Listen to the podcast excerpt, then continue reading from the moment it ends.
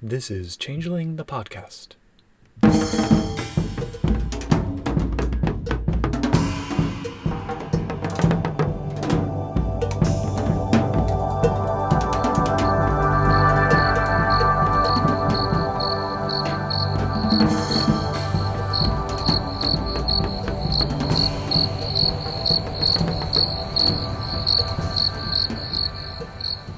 Welcome to Changeling the Podcast. Come for the glamour, stay for the vibes. I'm your host, Josh, and with us is your other host, Puka. Say hi, Puka. Greetings, true believers. What are we talking about tonight, Puka? Well, I was trying to do kind of a vague Stan Lee impression because we are going to be talking about 10 comics and graphic novels for inspiration in Changeling the Dreaming. Enough said. Yeah. We should probably begin by pointing out that there are a lot more than 10 options. These are just a selection of 10, a, a small smorgasbord, if you will. hmm So, yeah, what do you have first as a inspiration? Well, let me pull up my list.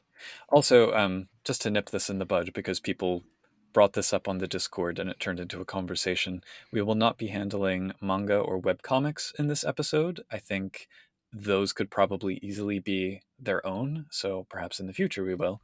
But for this Mhm. episode, we're going to be focusing on the, I guess, traditionally understood printed comic medium.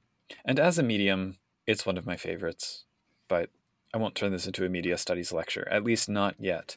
Uh, I will start with the comic Die, written by Kieron Gillen and illustrated by Stephanie Hans, which wrapped up, uh, I think, 2021.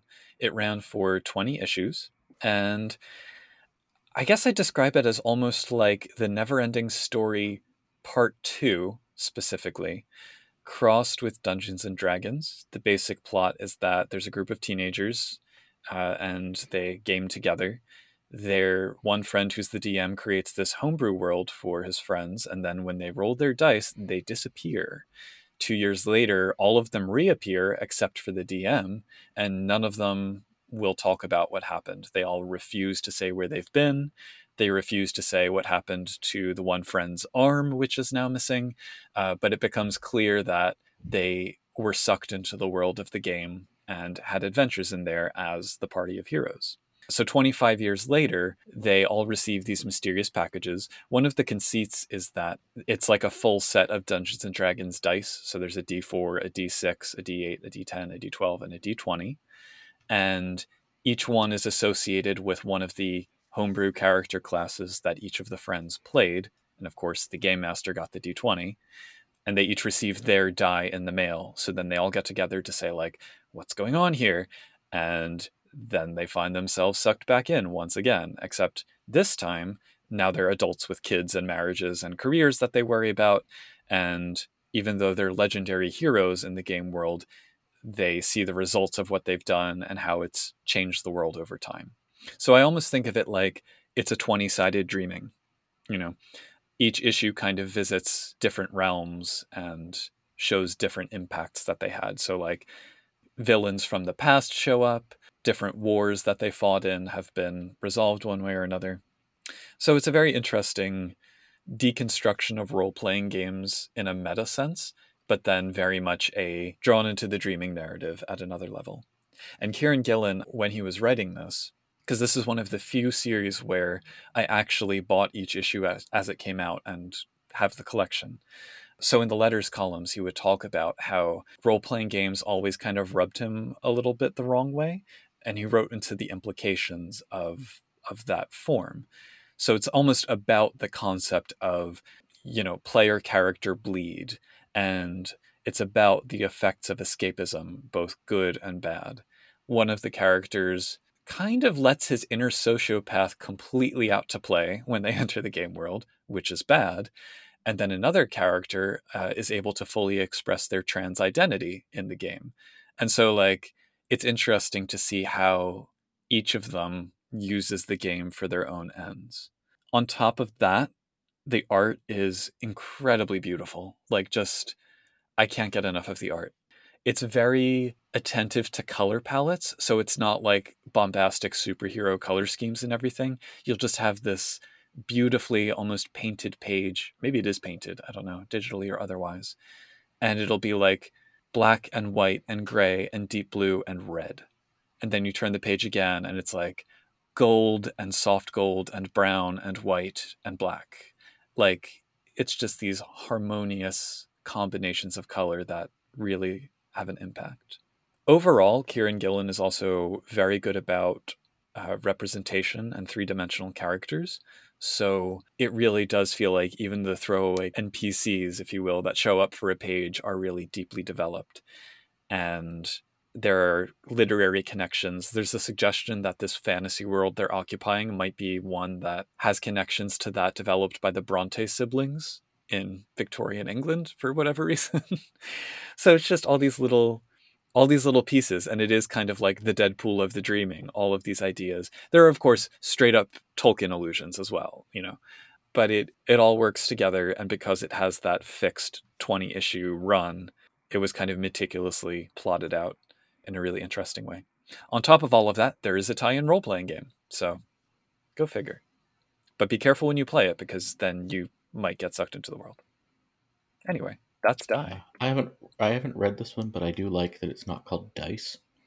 Yes. Yeah, yeah. anyway.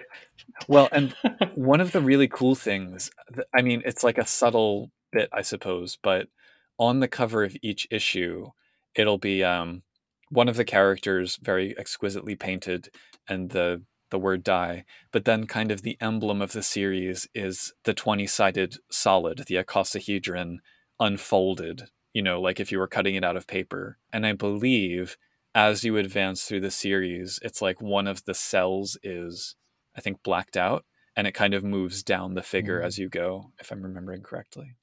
So, but they do, I mean, Kieron Gillen does really cool stuff overall. And I, in general, recommend his work as, as inspiration very briefly. And if we do another of these episodes, I'll go deeper on this one. But The Wicked and the Divine is another really solid one for Changeling Inspirations, the basic premise is that every 90 years, a group of 12 people, the pantheon, reincarnate, and they're the the incarnations of various gods from around the world, and they get worshipped and admired, and then within two years, they're all dead. So it's kind of a story of teenagers crystallizing and becoming pop stars, and then knowing that they live on borrowed time. And what's more changeling than that? Mm-hmm. So yes. What's next on the agenda? Next, we have one of these that not only is a good inspiration for your Changeling games, but is uh, one of the big inspirations for Changeling the Dreaming, which being the Sandman.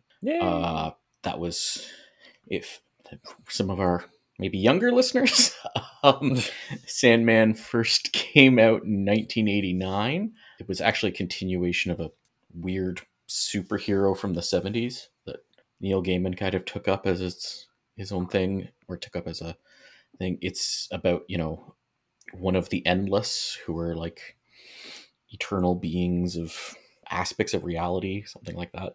And uh, he's the same. And you have Dream, who's the Sandman, has his own realm called the Dreaming, and it's basically the entire dream world. Sounds uh, familiar.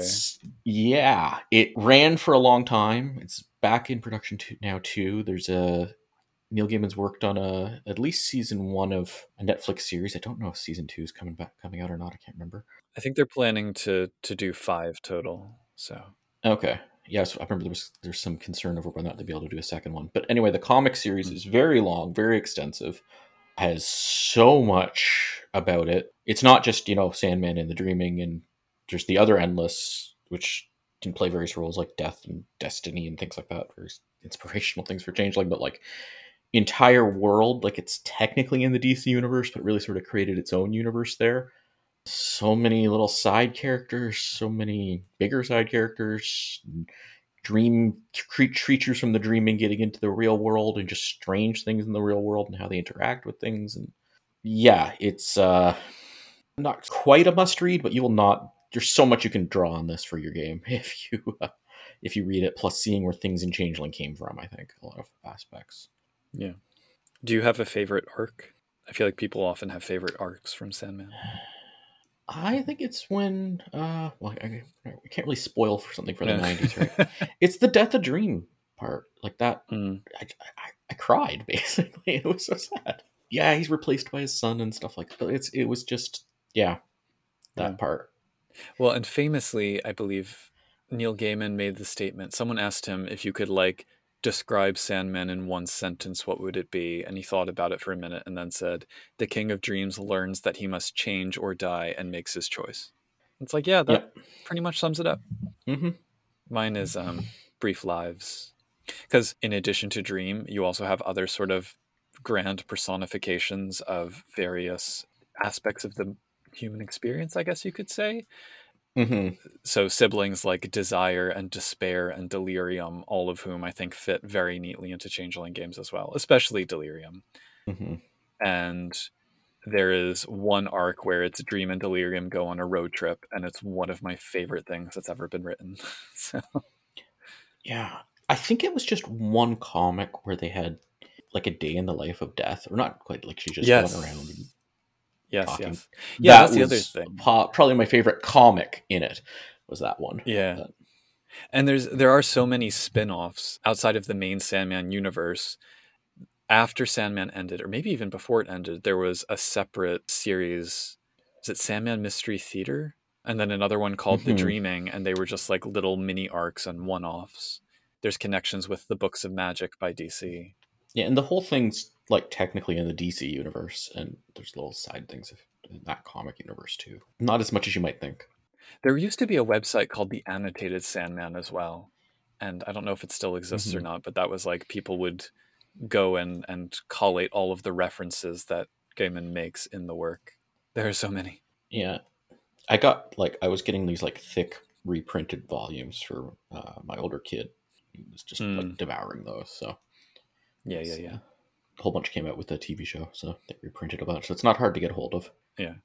Another one of the very few series that I've collected issue by issue is the prequel series, Sandman Overture. hmm And I, I will say, my mom, well dressed up as Death, made a do- brought a doll of Sandman, the Sandman that she made, and got Neil Game or of Dream that she made, and got Neil Gaiman to sign it at a comic shop when I was a kid. One of the only times that, maybe the only time that I've done a joint Halloween costume was with one of my best friends. We went as Morpheus and Death, and it was a hit. Mhm. Morpheus, that's his other name. He's got so many names. He does. So, I mean, importantly, also there are fairies in the Dreaming. So you do meet you meet Cluracan of Yep. Fairy and Titania and all of Mhm. them, and they all call him Lord Shaper, which I always liked. hmm May I share one quote Yes. Because I think it's a great one. So there's in that road trip arc, Delirium visits Dream in his castle, and because it's the dreaming, you know, when you sit down at the dinner table, you can get literally anything you want to eat. So they ask like, you know, what would you like, milady? And she's like, could I have some little milk chocolate people about three inches tall and filled with raspberry cream? So that's what she gets. And then as they leave, you get this like close up shot of the little people left on her plate that she hasn't eaten. And so this is the the line in the box in that panel. Touched by her fingers, the two surviving chocolate people copulate desperately, losing themselves in a melting frenzy of lust, spending the last of their brief borrowed lives in a spasm of raspberry cream and fear. So, it's good for dreaming descriptions. Yeah. Then it also helps explain how you can say that, cha- that Changeling the Dreaming is part of the world of darkness. Yes. Yeah. that quote. Oh, and and. I mean the early issues. There's some horrific stuff in the first two arcs. I mean, yikes! Content warnings all around. Um, Yeah. Yeah, there's a few things that even Neil Gaiman said he's like, ah, maybe I should would have done that a bit differently now. But yeah. it's the edgy 90s or 80s, actually. at the Yeah. beginning. Okay, so what's the next book, Puka? Our next series? So the next one is Fables, which is written by Bill Willingham and illustrated by Various. But my favorite among the Various is P. Craig Russell, and I just want to give a shout out to P. Craig Russell, who also worked on Sandman and did one of the most famously beautiful issues of that one. It's another DC Comics Vertigo, right? Uh, It's another DC Comics Vertigo. It looks like it is. I Yeah. think it it might be. Yes. Yeah, yeah, yeah, yeah. The subtitle is Legends in Exile as well, so gives you a hint. But it's a very straightforward changeling concept which is that the characters from fairy tales and folklore many years ago escaped a war against this mysterious adversary because it, it at least starts very um, Eurocentric. So they all kind of fled across the Atlantic to the US. And it's all like the characters from Grimm and Mother Goose and all of those sorts of traditional European rhymes. But they set up this little tiny neighborhood, kind of a, a, a folklore ghetto in New York called Fabletown. And I won't give too much away about the meta plot of the series, but it's very much a glamour versus banality kind of thing. They all kind of have to hide out and work jobs to meet ends meet, and they can't let the mortals know that they're there. But at the same time, it's an opportunity for showing how the kind of powers of folklore would manifest in the modern world. So, for example, like Sleeping Beauty is a character, and whenever she pricks her finger, everyone around her falls asleep until they get some prince to come kiss her. So, the sort of like oaths and geasa and other sorts of folkloric aspects that Changeling has play really well into that. But a lot of the drama sort of unfolds around that with results that range, I guess, from comical to horrific. The main characters are Snow White, her sister Rose Red, Rose Red's boyfriend Jack, who's Jack of the Beanstalk, and all the other Jack the Giant Killer, like the various Jacks from legend. And then the sheriff of Fabletown is Bigby Wolf, who is the big bad wolf. And he's like a gruff, almost Wolverine-ish kind of character. Prince Charming is there, and all of his exes get together once a month to like gripe about him. So it's Snow White, Cinderella, and Sleeping Beauty all get together because like, oh, we all hate that ex of ours. So yeah, it's it's whimsical, it's amusing. It's been almost adapted to the screen numerous times, but then they just keep making like not quite the same properties. So like they try to adapt it and then Grimm came out. And then they try to adapt it again and then Once Upon a Time came out. So they just keep not quite hitting the mark. But it's mm-hmm. it's fun. It's long. He did stop writing it for a while, but now it's back. so I think that's why I got through about like 50 or so issues before I gave up because it got to the point where it was just there was a lot to keep track of and a lot of inherited plot they did start kind of globe trotting. So, like, there's an Arabian Nights volume. They go to different fable towns in different parts of the world. So it's like, oh, here's where all of the Chinese folkloric characters escaped to. You know, here's where all of the Americana tall tale characters live. And throughout it all, there's this creeping threat of the adversary who's like, it's hard to tell, at least without giving too much away, whether it's like a Fomorian type threat or a winter type threat, or both, you know. Banality or dark glamour, unclear. There are spin offs as well. Jack of Fables has his own spin off. Cinderella, who's actually like a James Bond super spy, has her own. There's one called Fairest that focuses on the ladies of Fabletown. It's actually really good, I would say, tying it back into Changeling, for depicting like a shadow society of folkloric people. So if you want to run a political intrigue game, here's a good example of how to do it. But yeah, it's decent. That sounds yeah. That uh, I hadn't really heard of that before, so I think I. I would uh, say the only like the only kind of issue that I would have with it is it raises some questions of cultural appropriation, but very very incidentally. And I think he mm-hmm. overall handles it okay, mm-hmm. as opposed to something like Wicked and the Divine, where the critique of appropriation is actually part of the story. So, mm-hmm. and that's that's the kind of thing I guess Changeling also runs into where you mm-hmm. can't. It's like, well, what do you say? These you only deal with myths from your culture, like that. Yeah, that. Yeah, you have to you have to face that. So yeah. So then next. So yeah, next is also by DC, published by DC Comics, Watchmen. Dun dun dun. So this one might at first be like, what? It's a very dark take on superheroes, to say the least. It's it's a good how to put it. It's like it's set sort of near the end of a lot, like as a lot of the superheroes are older, where you know it gets a very grump or like banality setting in kind of feeling for them. Yeah, it's just it's set in its own world. It's not part of the DC universe or anything like that. But it's got like these different, like sort of iconic superheroes, and like you know, callbacks to the heyday when they were all like the glamour of superheroes or a very like golden age kind of feeling or Silver Age kind of feeling.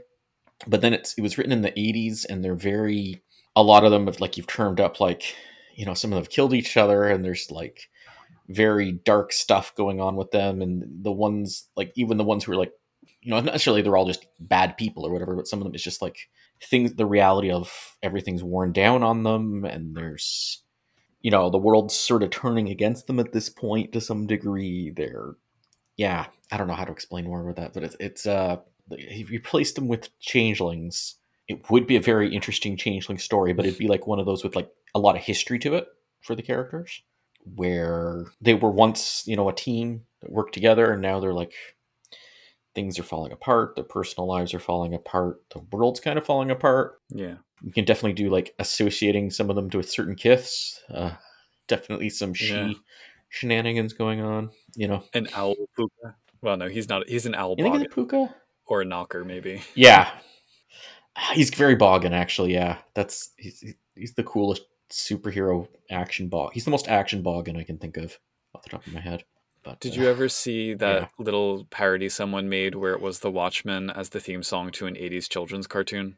No. Oh, it's fantastic because It's- it's it's like bouncy and and anyway, it's completely off tone, which is what makes it great. Yep. But it's also like like Changeling has a lot of that too, where both in your own life and looking back on before the shattering or something, like looking back to a much better time and was everything was more bright and Mhm. simpler in some ways, and now the banality is sort of dragging everybody down. Yeah. We should also mention that it was written by Alan Moore, who, along with Neil Gaiman, is kind of the giant of 80s comics from Britain, at least. Maybe Chris Claremont as well in the mainstream side. And Into nineties too, yeah, I'd say. Yeah. Oh, yeah, yeah. Well, starting in the 80s. Well, anyway. Yeah. Um, but something with Alan Moore's work is he very often, I, I think, shows how the same processes unfold over different time periods and then connect with each other. So you see that with works like League of Mhm. Extraordinary Gentlemen, Voice of the Fire, maybe other stuff of his that I haven't read. And I think that's an interesting point of relevance for Changeling is to think about like the generational conflict. I think it makes good inspiration for a story about changelings having kind of generational conflict around how they conceptualize their own place in the world with respect to things like glamour and banality. Because we have that between Seelie and Unseelie, or Shadow Court and not Shadow Court. But it's interesting to think about it. It's not as simplistic as like Childling, Wild, or Grump, but more about how do the changelings who awakened in the 70s think of themselves different than the ones who awakened in the 90s and so forth. Mm-hmm. Oh yeah, especially since some changelings don't age as fast as others for various reasons. Right. So yeah. Right, right, right. So you have like twenty year olds from the seventies interacting with twenty year olds from twenty twenties. Yeah. Oh, someone pointed out to me that American Girl Dolls just released their two new characters who are 90s characters. I'm like, oh. we have officially become history. Yeah. So, speaking of generational conflict, I'd like to talk about Jimmy Corrigan, the smartest kid on earth. Um, so, this is a graphic novel by Chris Ware. It is one of the best representations of modern banality that's out there, probably. It has very little to do with the Fae or fantasy or changelings, but it is a really harrowing and exemplary depiction of loneliness, social anxiety, sort of the isolation of living alone in the city, the transference of trauma between generations to kind of flip that previous point a little bit. But it also has elements of like clinging to fantasy life and happy memories and childhood wonder and kind of foolish optimism in the face of that. So I do think there is some changeling thematic connection there, even though he certainly never goes to the dreaming or anything. The general plot is that Mhm. he's this kind of schlubby guy with nothing going on in his life. He works this dead end job. He lives alone. He doesn't really have friends. And then there's a catalyzing incident, and he decides to meet his father for the first time. And that's kind of the primary plot point. It's set in, I think, Chicago, but it kind of moves around this very drably depicted Midwest. And it alternates with flashbacks to, I think, his grandfather, as a child who used to tell these stories of like the 1893 World's Expo in Chicago. So again, you have that like childhood wonder, but then showing the death of the dream basically from generation to generation. So that's like thematically, it's really harrowing. Artistically, it's fascinating and beautiful. Chris Ware does really intricate things with panels and art styles and the use of like different media. There's um, pages that look like those old kind of mail order forms that you would find at the back of pulp magazines, things like that. And it's very precisely drawn. Lots of attention to detail. And there are scenes with like so full disclosure, I taught a course on graphic novels last year, and this was one of the ones we read. So I have deep and abiding feelings about it. But one of the things that I talked about with my class was how whenever Jimmy Corrigan encounters like an overbearing character that he doesn't want to be around, their face is never shown. Only the people that he like cares about have their faces depicted, which I thought was a really interesting artistic choice. And there's like attention to handwriting and mechanisms and little tiny elements of decoration in a room, things like that there'll be shifts from panel to panel that kind of cross from one point in time to another. So it has that kind of filmic aspect to it. It's really interestingly constructed. I would say it's almost, aside from its ties to representing banality, it would be a cool exercise to try and construct a plot for a game kind of along the lines that the graphic novel has. It's a reminder that although characters in World of Darkness, the player characters are actually monsters, in Changeling at least, autumn people are villains too. Humans are mm-hmm. villains. Mm-hmm. And this book is full of autumn people. So I wonder if it'd make a good um one of those quests they have in C twenty mm. at least of like trying to like help someone basically who's Yeah. It's like here's someone at banality nine, what do you do? yep. Yeah. But it sounds like he has a good potential for being a dreamer, maybe. Maybe it's it's like that last little ounce that still remains in him. It's like, does that get squeezed out? And Chris Ware's work, a lot of it kind of has that intricacy to it. You have to really sit with it for a while to unpack it. People have also commented that Jimmy Corrigan bears an uncanny resemblance to Stewie Griffin, mm-hmm. and people accused Seth MacFarlane of kind of stealing his look from this comic, but supposedly it wasn't true. Mm. Anyway. Uh, next, we do a bit of a pivot to the X Men, the Uncanny X Men. I don't. There's too many X Men. That's for our cartoon episode. Yes, we want to do it. Which will happen. we'll have to include all the X Men cartoons as just one. Yeah, so it's a very long spanning set of series of comic books. One of the Marvel staples. Lots of spin offs. I'm not sure if you would have never heard of it if they're but to give an idea for changeling inspirations, okay, there's a f- there's a few aspects. One is the way it talks about people who are othered by society as an analogy. Also works well with changelings being that way as a, and banality and things like that ties into a lot of stuff around what would be called now microaggressions and all sorts of stuff like that as like a metaphor for there. But there's also the whole mutants in this setting, they go through a something kind of analogous to the chrysalis, where there's like they go through mm. and everything gets all strange and their powers start manifesting in weird ways, and that feels a lot like the dream dance or going through the chrysalis there. Mm-hmm. So that there and then you know of, of anything with you have big spanning, there's a lot to draw from story wise, a lot to draw from character wise. Professor Xavier and Magneto are totally like sidhe of two different houses fighting over stuff. Like it's Which houses are they, do you think? I mean, okay, so Xavier, I don't think he's Gwydion. Like you normally go, oh, I'd I'd peg him for a Liam. Yeah, I was thinking Liam makes sense. With he might actually be Dougal. I was gonna say hints of Dougal, yeah. But possibly Eiluned. Mag- like anyway, yeah. Magneto's he's unseelie, but I don't know which unseelie house. It depends on the portrayal. I think maybe like maybe Aeson or Varich, Varich. Yeah, because I mean, he certainly believes in mutant superiority to a degree. So yeah, the Aeson, he might not, he feels a little bit almost. Uh, was it Darien? A little bit. Maybe. Maybe. I wouldn't say Varich because yeah. it's he's not. that cold, right?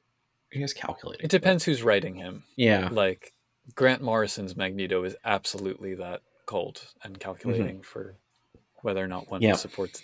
Actually, can I mention here as a sidebar? We had a question on the Discord, or not a question, a comment. Ferret had recommended Grant Morrison's comics as a changeling source, and Grant Morrison did do a run on the X Men, which is one of my favorite arcs. But overall, Grant Morrison's comics in general, I think, are better for Mage. His run on the X Men, though, something he tapped into that I really like about the series as a whole is when they focus on the subcultures that would arise uh, from that context.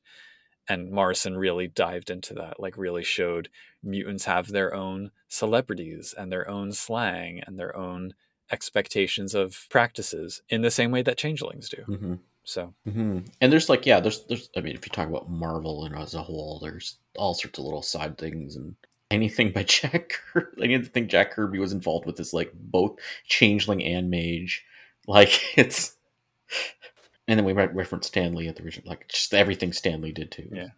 Yeah. Anyway, yeah, yeah, yeah. but yeah, so the X Men, yeah, there's a lot to draw from there for Changeling.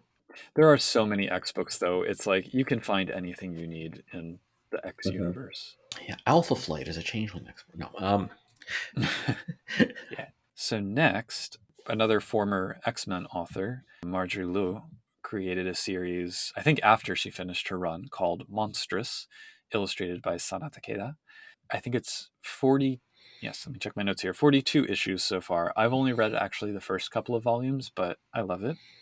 So this is a very dark, very very dark. If Sandman needed content warnings, Monstress needs like a whole bucketful but it's in a dark epic fantasy set in an early 20th century Asia inspired world. Very intense world building. Uh, she really makes the world feel lived in and drops you right into it. And the art by Sana Takeda is very maximalist, almost like Art Deco. It's inspired by traditional Japanese art, but then has all of these kind of elaborate flourishes and like knotwork details and architectural things. The themes it handles so the the overall plot is that there's this long ongoing war between the humans and the arcanics and the arcanics are this very diverse bunch of magical creatures you could basically look at them as the range of changeling kiths they all have different powers and different kinds of ways of expressing their magic and because it is a brutal war themed comic it deals with you know violence of many kinds violence including sexual, including mutilation. It deals with slavery. It deals with violence against children and racism. It is not for the faint of heart. I cannot stress enough how how heavy this read is. At the same time, there are characters in it who are very like kawaii and chibi, and it's a very unsettling juxtaposition, which I think is intentional on their part. that's very Changeling in my mind. Exactly. Yeah, yeah, yeah. it follows this one protagonist. The protagonist is named Maika, who is uh, an arcanic, but more than what she seems. And there's kind of like a, a Miyazaki connection because she has a demon arm, like in Princess Mononoke. She makes for an interesting changeling template, I think, because there's this aspect of self horror to return to our episode from October on that topic, where, you know, she herself is disturbed by what she is, but then when the shit hits the fan, she is more than willing to do what's necessary to protect the people around her. So like her her sidekick is this little kind of like bouncy I guess Fox Pooka childling is the best way to describe them, who she looks out for. And so it's about their journey to like get back home and anyway. I also like how it is a firm rebuttal to the idea that comics are not for women because it is written by a woman, it is drawn by a woman, and probably 90% of the characters from the worst of the villains to the noblest of heroes to the most random of side characters are all coded as female. So I really like that they very intentionally did that, even though it is very bloody and gruesome and twisted in that sense. So That yeah, makes it's me want to makes me want to ask my mom if she's read that. She's. it's funny you're saying that because like that's who I think of in my life of like oh comic person that's my mother. She's the one who's super Yeah. into comics and like that's a. But yeah, there you go. Perhaps a perhaps a gift. unless she already has it. Okay.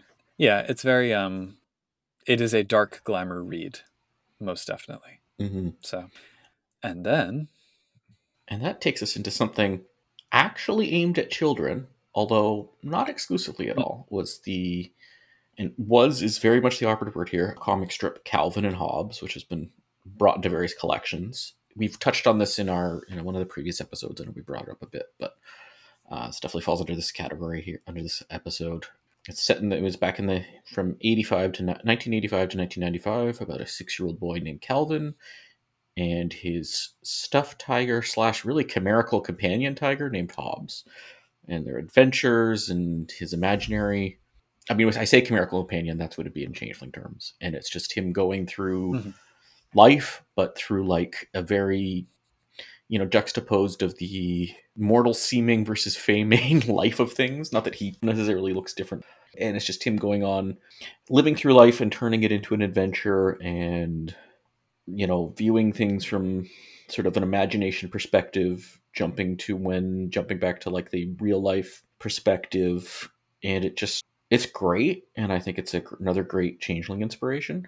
Yeah, and it helps me conceive of how I'd think of chimerical reality in the autumn world, too, Mm. on top of everything else. yeah, definitely, definitely a strong dreamer, if not Kithain. Yeah, it's, I keep having this idea of wanting to like do more things of that line uh, on on my like Hmm. Two dozen storyteller supplement. I haven't even written that yet as an idea, but something around not Kinain, but like dreamers in the dreaming. But yeah, He's also a really good example of like the precocious childling in the sense that he uses words and discusses topics that no six year old would, except for like genius level ones. But then he also, yeah, there are entire strips of him practicing his belches. So, like, yeah. It, it reminds me of one of my kids when he was actually both of my kids a Hmm. little bit when they were six. So me and my siblings, I mean, we all just growing up, we just, even to this day, we can all just quote it at each other and have an entire conversation in Mhm. Calvin and Hobbes quotes. And it's like near and Mhm. dear to our hearts. But Yep. yeah. So then there's Saga, written by Brian K. Vaughan, illustrated by Fiona Staples, recently back from a several years hiatus. They did 54 issues for the first half of the series, then took like a five year break, and now they're back for another 54 issues. So people are stoked about that.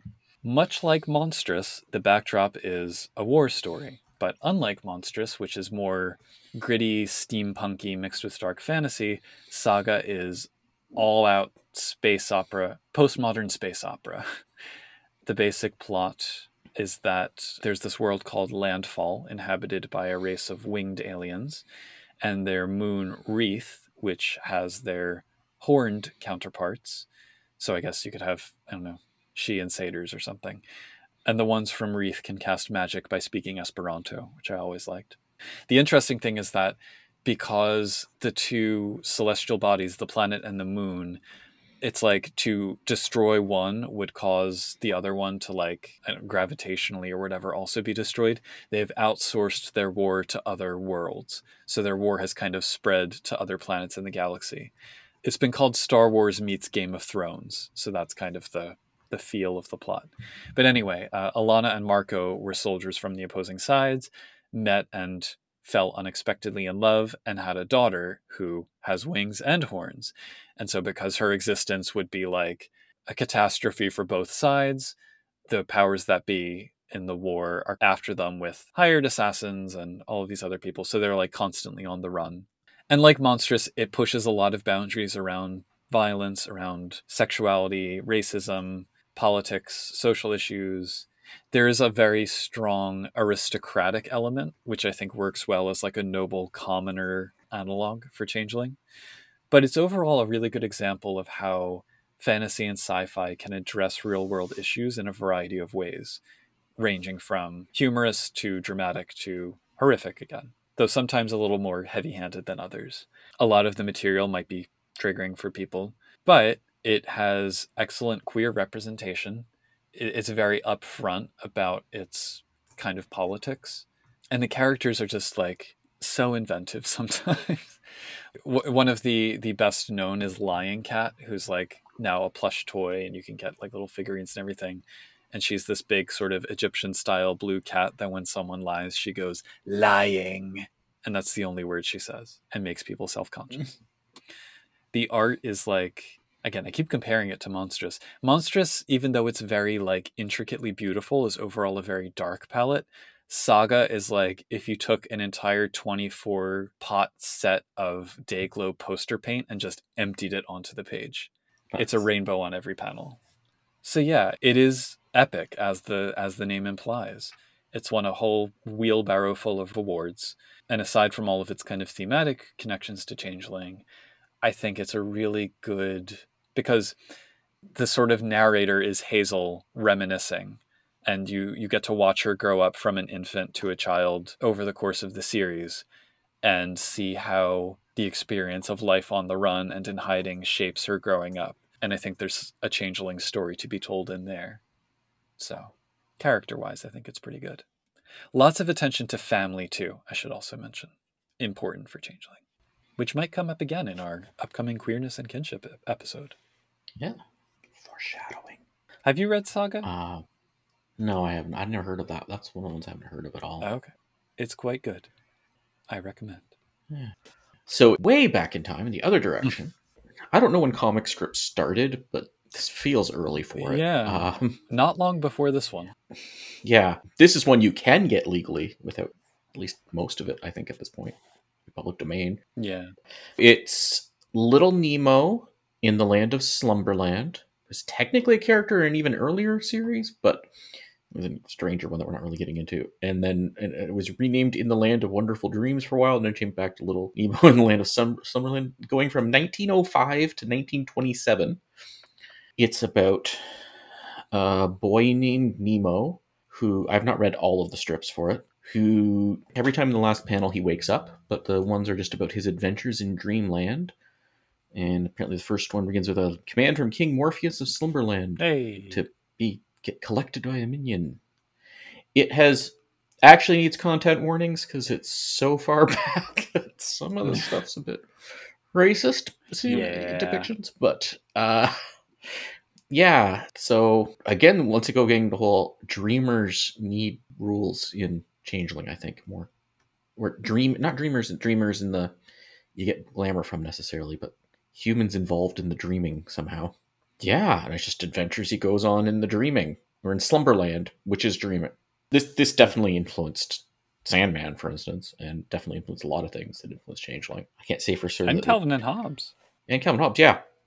I can't say that like it directly influenced Changeling the Dream or not. We'd have to ask. The, but uh, yeah, it's it's amazing stuff for these, you know, just short, not that many panels each strip, episodic kind of, but amazing. It also points to back when like newspaper comic strips were a visual art form. And I know uh, mm-hmm. Bill Watterson, who created Calvin and Hobbes, has talked about his sort of chafing under the restrictions of the comic syndicates who are like, you have to do four panels of the same size and, you know, yeah. fighting against that, refusing to license his work. And I think a lot of that can be traced back to the early days of newspapers when like a little Nemo strip might take up an entire page in full color with panels of varying sizes and like characters leaping across the page and everything. That reminds me, did we talk about In the Night Kitchen before when we did think this is also nothing to get inspired in Norton. But yeah, it's also great to just be like, oh, you want ideas for Realms of the Dreaming? Read a few strips of this. Yeah. like he went through some, tape them visually, and now turn it into something. Yeah, it's very in terms of being of its time. It kind of reflects the in my mind, kind of the Art Deco era of New York. Like it just has that mm-hmm. same kind of detail. I don't know. It's gorgeous, and there are allusions to it that pop up everywhere. There's an early Sandman issue actually that has Little Nemo references worked into it, like directly. Yeah, I have a, a bonus one. I know we said ten, but I have an eleventh to throw in. Mm-hmm. What's the eleventh? So this is Suburban Glamour, which is a mini series, so only four issues, uh, written and drawn by Jamie McKelvie, who with would later go with a title like do... that. How could it have anything to do with Change right. yeah, I mean, it was a reach, but I felt I had to include it. So yeah, it is probably the most directly changeling-ish comic work I could think of. But the basic plot is that two teenage friends in the UK start finding like strange things happening around them, such as Chimera stopping by for a visit and fey beings turning up to chase them in the playground and all of that. I won't give away exactly what happens, but I will say that from a Kinain or enchanted point of view about what glamour and banality would look like, it's pretty great. It's not the wildest entry on this list or even the most robust of the comics. Part of that is due to its brevity. Like, there's a lot of exposition in the dialogue because there just has to be, because there's only four issues to tell an entire story. But I think it's very solidly aligned with Changeling. It's a good take on Wilders, certainly. And also some of the uh, protocol stuff that the Sidhe are so fond of, but everyone else is kind of rolling their eyes. It made me think about the difference between how British and American writers, in particular, because again, another stream of comics we didn't explore for this episode are comics from other language traditions. But with the UK versus the US, when presenting fairy stuff, I think the former probably has more just inherited common lore that will be understood by the reader. I don't know. I feel like when you look at fables, it really speaks to the American audience. It's a very Disney kind of approach to fairy tales and folklore. Whereas when you read some of the British stuff, like if you look at Sandman, Neil Gaiman makes references to things that I don't think ever made it across the Atlantic until Sandman. But I don't know. I, I think there's a difference there too, where someone like Neil, a lot of other people outside the U.S. will be willing to make references to things that maybe they don't think their a lot of their readership would necessarily know the reference. That's true. Yeah, yeah, yeah. Go look at an encyclopedia, kid. hmm That's true. Although these days, my kids, the amount of this kind of knowledge they have, kind of shocks me. like, oh yeah, I saw a YouTube video on that. Like, okay. Well, listen, I was perfectly happy to sit in the library in sixth grade reading Katharine Mhm. Briggs's Encyclopedia of Fairies and Folklore, or whatever it's called. Yeah. I forget the name. I tended to stick to just Funkin' Wagnalls or whatever. Or that. Home. I can't remember. Anyway, so Suburban Glamour. I used it as the splash image for the episode channel on the Discord because I think it sums it up. Those are all the ones that I have in depth notes on. There are others that I considered, but Yeah, and, and we- others that I'd like to read that I kind of vaguely know about but don't have any knowledge of. So yeah, I think that's part of why we didn't touch on manga. There's, there's no doubt yeah, so many, but I don't haven't read most of them. yeah. I mean, there are a couple that I have read which I thought about and was like, yeah, I could make this work, but hmm I'd really have to go back. The ones that I've talked about this evening are ones that I really don't have to. I can just riff off the top of my head, like, yeah, it's about this and it has this. hmm Um, one that I really like to read is The Mythology Class by Arnold Arre, who's from the Philippines. That work engages with Filipino folklore, and it sounds really good, so I want to read it. like the mythological creatures of the Philippines are featured. So I'd like to read that one. Anyways, So yeah, that uh, I guess that's a, brings it up to wrap. So yeah, you can you can find us uh, website changelingthepodcast.com. You can send us a toot at changelingpod at dice.camp. You can email us podcast at changelingthepodcast.com. You can follow us on Facebook at um, Changeling the Podcast. You can go to our Discord at discord.me slash CTP. I don't know why that never sticks in my head. it will. The it will. Are getting it. And all of the links mentioned will be available in the show notes to this episode. Yeah. And uh once again, I've been Josh. And I continue to remain Pooka. If you find yourself trapped in the dreaming, you'll wake up at the last panel. and don't let the syndicate, whether it's a mage group or a comics collective, tell you what to do. Think for yourself. Break that fourth wall. In our efforts to involve the community at large, we tried to put together a focus group for this episode, recruiting through a flyer that asked for, quote, thoughts on the consumption of comics. When six bright eyed red capped childlings turned up, we figured, sure, they know comics. After all, it's a well known fact that the medium leads to juvenile delinquency, and who could be more delinquent than the quintessential hunger fay? We realized our mistake pretty quickly, however, as the Redcaps, of course, interpreted our use of the term consumption literally, devouring two whole boxes of Marvel and six of DC so they could give us their feedback. Apparently, Deadpool has an oaky finish, the books of magic have notes of pomelo, and Green Arrow caused severe stomach cramps. In future, we'll stick with our usual methods of engagement through the social media links listed in this episode's show notes, one of which is our Patreon. We'd be grateful if you would consider stopping by www.patreon.com slash changelingthepodcast to help us keep bringing you our mishmash of Fae-flavored content. Our patrons include Derek, Dorcadus, Jason Vines, Oreo, Raska Booz, Sanchiger, Sija, and Terry Robinson. You can also support us by leaving a review on the podcast listening platform of your choice and spreading the word about us to your teammates, arch nemesis, and background characters. Thanks bunches for giving us a listen, and until next time, Excelsior!